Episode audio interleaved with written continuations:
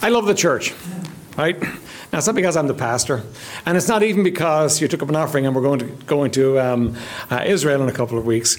I love the church because this is God's organization, God's plan, what God does, and how God helps people's lives. There's a lot of other organizations in the world that are helpful, even Christian organizations, but there's nothing like the church.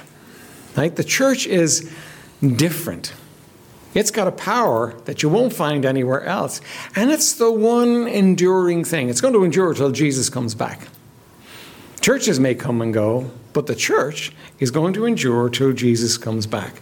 And I want us to look this morning just briefly, because we got baptisms. I want us to look this morning just briefly why we should join the church, why it's important that we join the church and become part of the church. In Acts 2, verse 41, you have here uh, the, the, day of Pentecost has just happened. Uh, the gospel has just gone forth with a mighty surge. When Jesus died, there was about 500 believers, they reckon. There were 12 uh, that were trained. One, of course, uh, by now has committed suicide. And um, there's those 12. And there's about 500 in total. And what happens on the day of Pentecost is just amazing. The Spirit of God falls. They speak the word in tongues so that uh, they're speaking in their language, but everybody else is hearing in their own language. People from all over the world are hearing in their own language, and people get saved. 3,000 people were saved in that day. And then they that gladly received the word were baptized, and the same day they were added unto them about 3,000 souls. So the church in Jerusalem went from 500 people to 3,500 in an afternoon. I like that, don't you? By the way, I think God can do that again. God has done that throughout history. Revival has been uh, the, the lifeblood of the church, and there's been those times when God has just moved. And, you know, sometimes it's recognized and people write books about it, and sometimes it's not recognized because it's just kind of a, a broad thing, but God is moving, God is saving souls and doing things. And oh, that God would do that in our day and age too, that God would bring a revival in our day, that we would see thousands of people getting saved. That would be a great thing for us to see. But um, we should pray for that. We should look to the Lord for that. But do you know what is going to affect revival and what's going to be affected by revival more than anything else? The church. Now, you and I look at ourselves and we think, hang on, we're not much. And we're not. But there's something special about this thing called the church. Something powerful. You know, the 12 uh, disciples, the 11 by then, were nothing much. Peter had just blown it royally. He had just, he denied his Lord, and he, he as far as he was concerned, he was done for. Uh, and, you know, Peter gets the name of having deserted the Lord, but they all did. They all walked away. They weren't much. But here we have the day of Pentecost, and 3,000 people got saved with Peter's preaching. You and I are not much. But you know what? As church, there's a power that's way beyond what we can understand. That's a word of prayer. Father, would you bless us this morning as we look to you now, Lord? Help us uh, to glean from your word truth that's going to help us and sustain us and strengthen us. And Lord, may your hand rest upon us, and may we go away today, Lord, rejoicing in the fact that you've called us to be church. In Jesus' precious name, amen. All right, first point is this, right? Uh, why join the church? Because it's his church. Matthew 16, verse 18, uh, Jesus said, you'll remember the story. Peter, uh, he's, he's discussing with the disciples and with Peter, um, and uh, whom do people say that I am? And they say, oh, some say this and some say that. And, and then he says, but, but whom do you say that I am? And I imagine Peter taking a deep breath and saying, Thou art the Christ, the Son of the living God.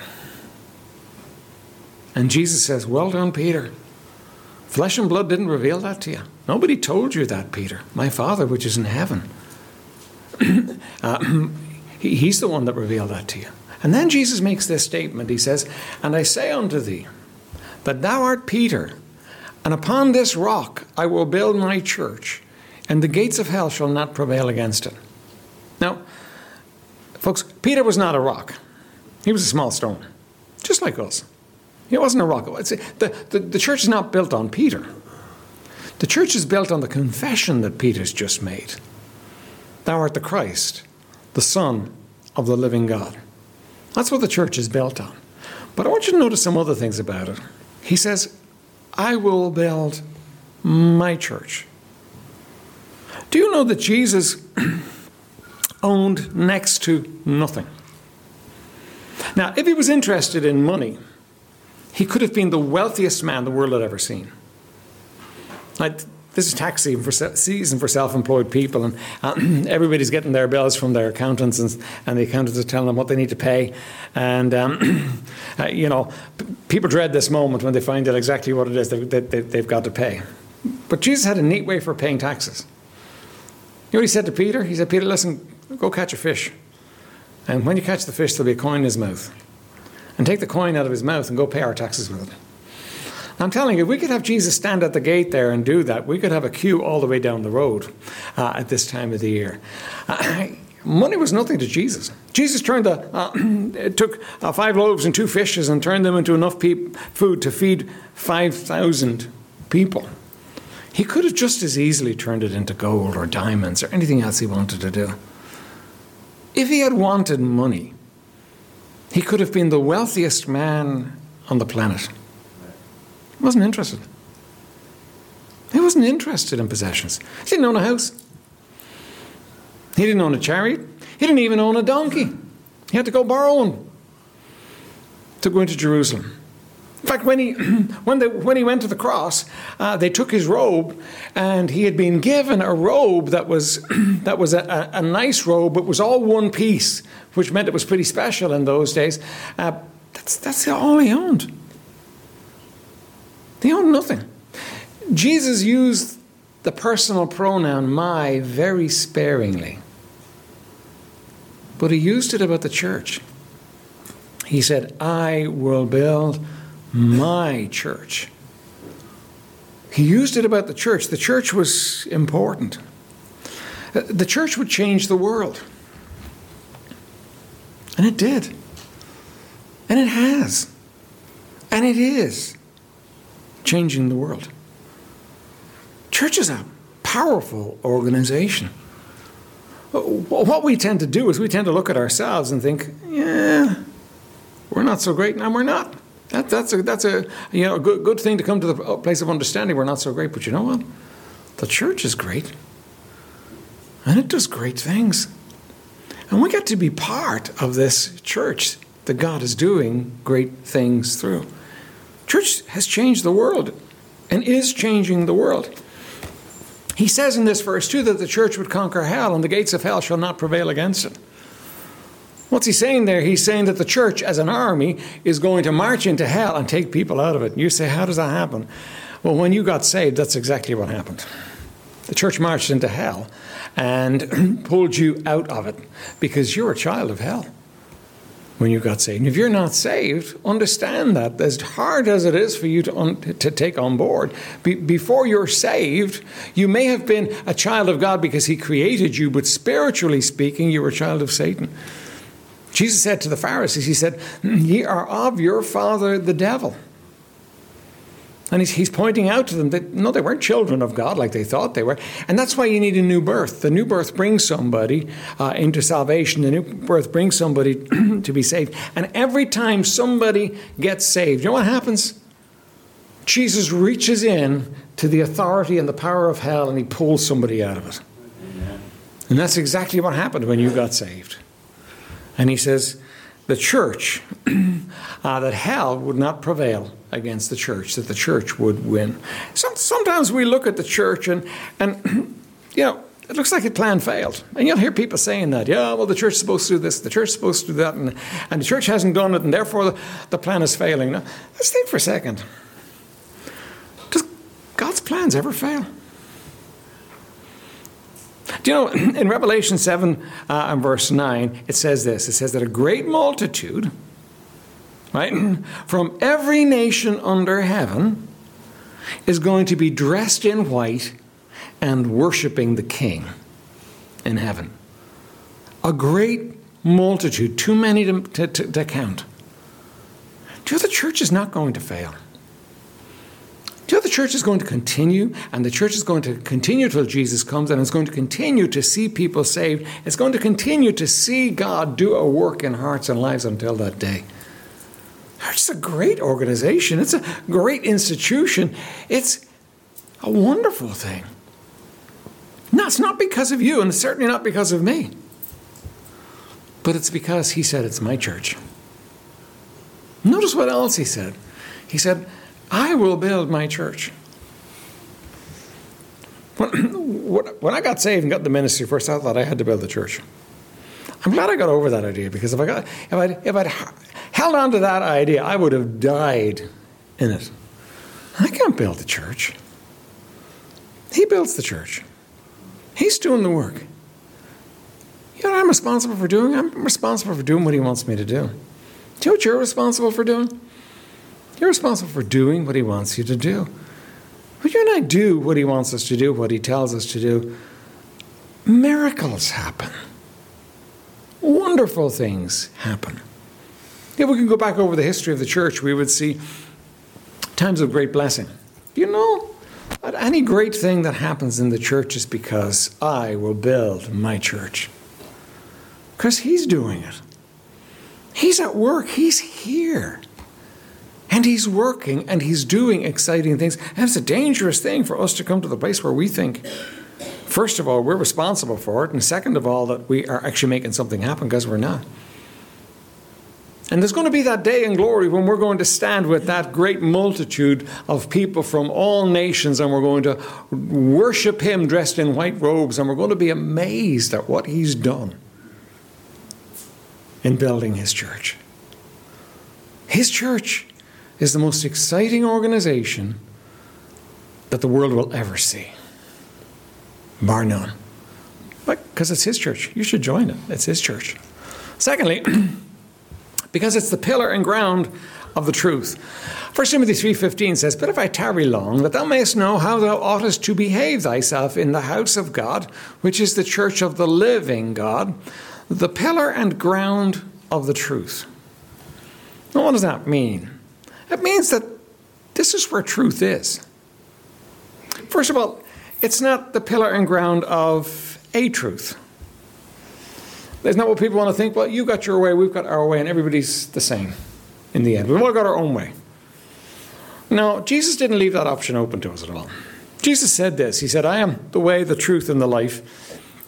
No man cometh unto the Father but by me. I am the way, the truth.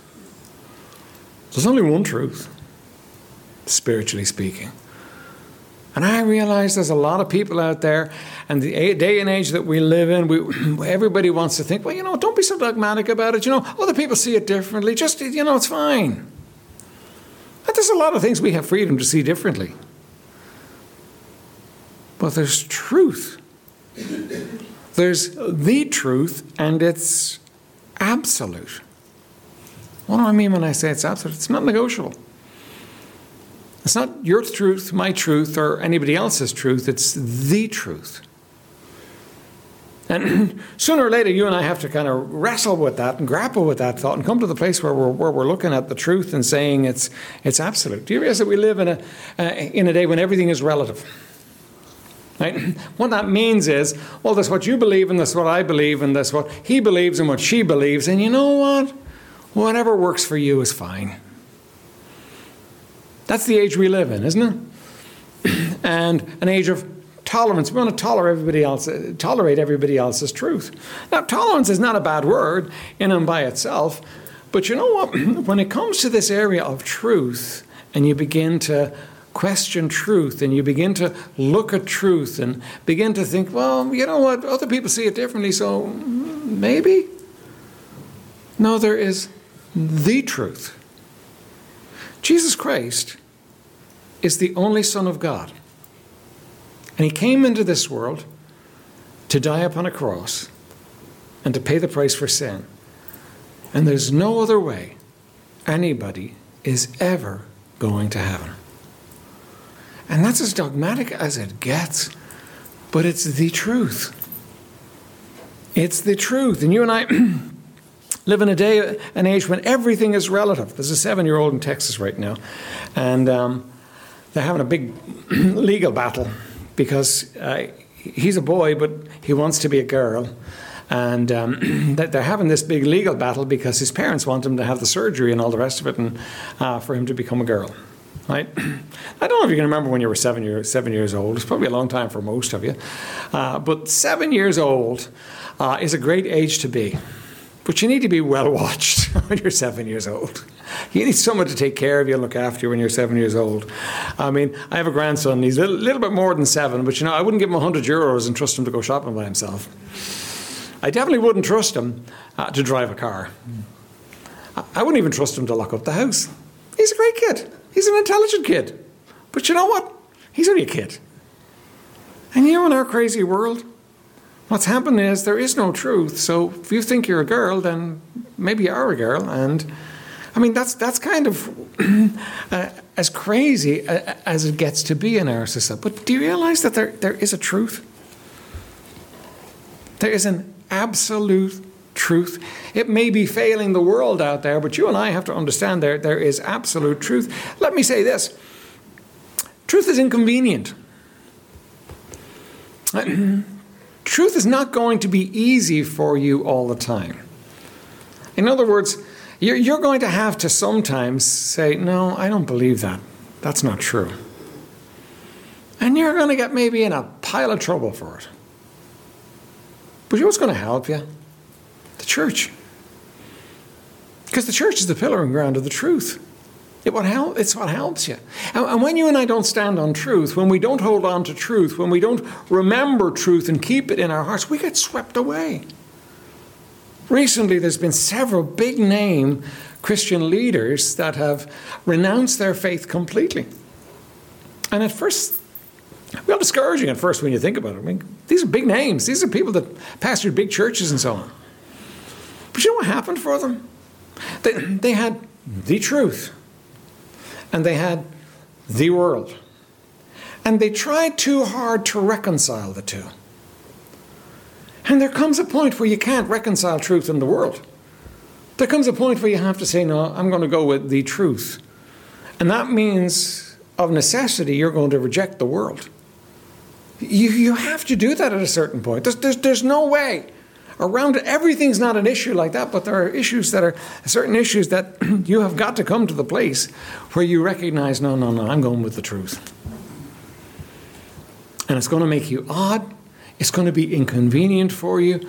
But you know what it's going to do for you? It's going to keep you sane in a crazy world. Because you try too hard to reconcile the world and the truth. And what's going to happen is you're going to flip out. It's too, it's too hard. It's impossible. So what you got to do is you got to say, now I'm going to stand on the truth." Because there is the truth. It's absolute. And the church's job is to help you to stand on truth. Because you're being bombarded day and night by a world that doesn't believe truth, that has no truth, that, that's making it up as it goes along. And the church's job is to help you stand on truth. It's the pillar and ground of the truth. Number three, because it's the place where you get nourished. Now, I realize, by the way, I think we live in a wonderful day. There's all kinds of podcasts and all kinds of stuff you can listen to out there that is so helpful to you um, and that, that, that, that can help you uh, learn. But you know what? They're not the same as the church. It's not the same as coming to now. Why is that? Why is it not the same as the church? listening to podcasts. I mean, uh, you know, you, you can go out and listen to listen to a podcast and get involved in, and um, you know, listen to it and put it on board. And you know what happens? All the podcasts become podcasts, and you lose sight of the reality of what they are. But, but you know what happens in the church? In the church, you get nourished in a community. And that's real important to us. We don't live on our own, and we certainly don't do truth all by ourselves. The Bible talks about the church in, in Hebrews chapter 10, and it says, uh, not forsaking the assembling of, the, of yourselves together as the manner of some is, uh, but exhorting one another and encouraging one another, and so much the more as the day approaches. This is community. It's a community of truth. It's a community that's supposed to have its roots and its bases in truth. It's not a spectator sport where you come and you watch somebody else do truth. And you, you, you kind of weigh it up and see whether you like it or not. You can go to a lecture and do that. But what happens is you do truth together. We encourage each other. We exhort one another. You start slipping away, and I hope you have a good friend that's going to say to you, um, something happened here. I hope you have somebody that's going to confront you and say to you, that, that's, that's not the way you should be doing it. Because you do truth in community, it's not something you do on your own. And the church is a community. um, and we're supposed to come and be fed, and we're supposed to come and encourage other, but uh, it's something that you do in community. We get nourished. Then I love the church, and I think you should join the church too because of its power to change lives. Right? The Apostle Paul's writing, he said, And I thank Christ Jesus our Lord, who hath enabled me, for that he counted me faithful, putting me into the ministry, who was before a blasphemer and a persecutor and injurious, but I obtained mercy because I did it ignorantly in unbelief. And you're going to say, well, listen, the Apostle Paul, he got saved all by his own some lonesome on the Damascus Road. Uh, Jesus spoke to him and saved him, but where did Jesus save, send him immediately? He sent him to the church, didn't he? He was to go find Barnabas. And Barnabas started training him, and Barnabas introduced him to other people, and he became part of uh, the community. And you know, yes, Paul's life was changed by Jesus, and your life was changed by Jesus, but do you know that church was a part of it? You think about it. May not have been this church, it may have been some other church. But the change in your life had a huge part played in it by a church, by people who got involved in your life and helped you change. It doesn't happen just by yourself. the church changes lives. We could give testimonies this morning and we could, we, we, could tell how, yeah, well, I came to church and, and I heard the truth and somebody w- went through the gospel with me and I, and I got saved and my life was changed. Mightn't have changed immediately. It might have taken time to change. But you know what? Your life was changed. The church changes lives. It's a miracle place. Miracles happen in the church. Every time somebody gets saved, that's a miracle. And the church has power to change lives. That's kind of the purpose of it. We'll look at that in a second. Also, of the church because of her people, right? Now, uh, but if we walk in the light, as He is in the light, we have fellowship one with another, and the blood of Jesus Christ, His Son, cleanseth us from all sin. Now, here's what you're going to find in your life.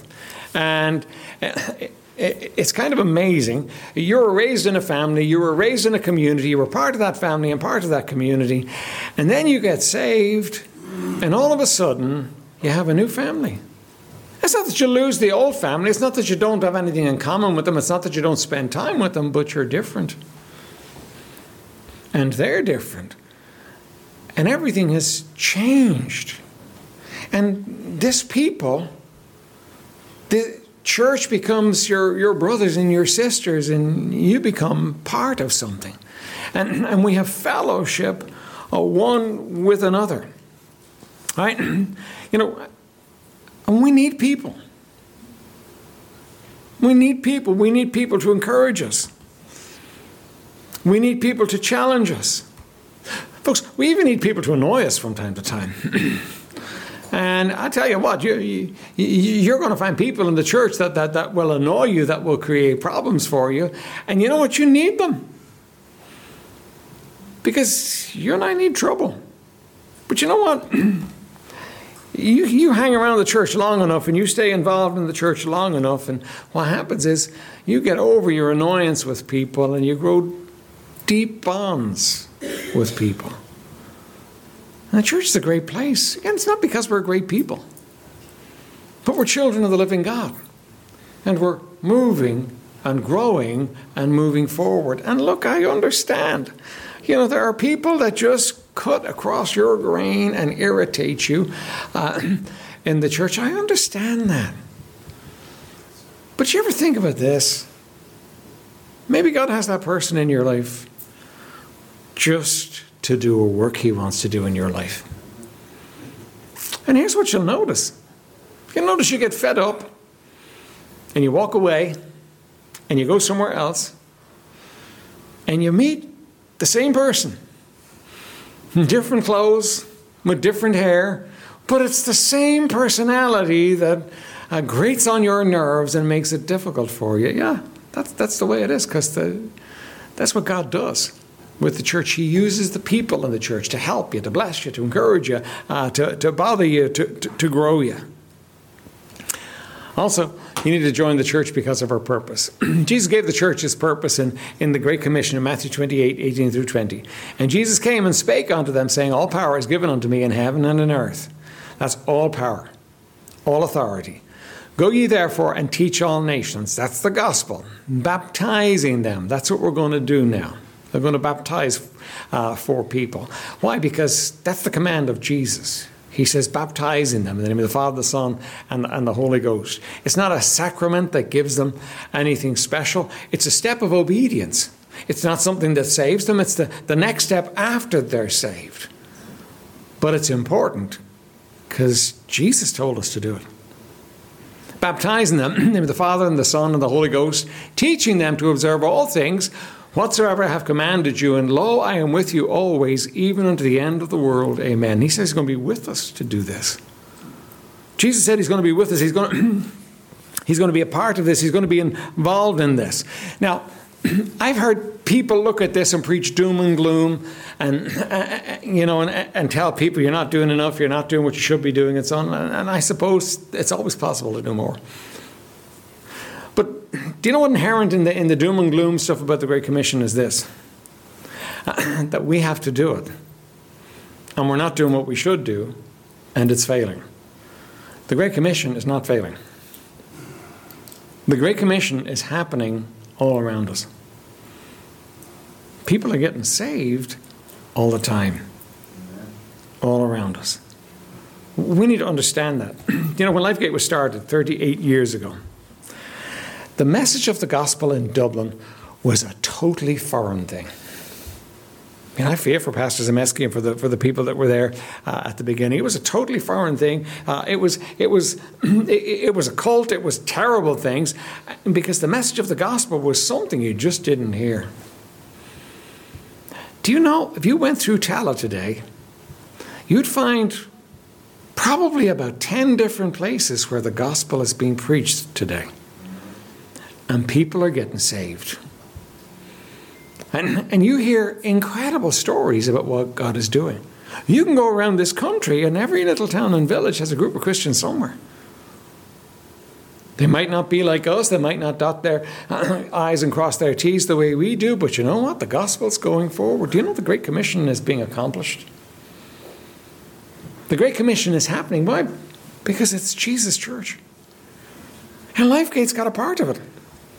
LifeGate's playing a part in it, and we get to be involved in what God is doing uh, through this church here. It's exciting. It's wonderful to be involved in this. Now, let me ask you some questions.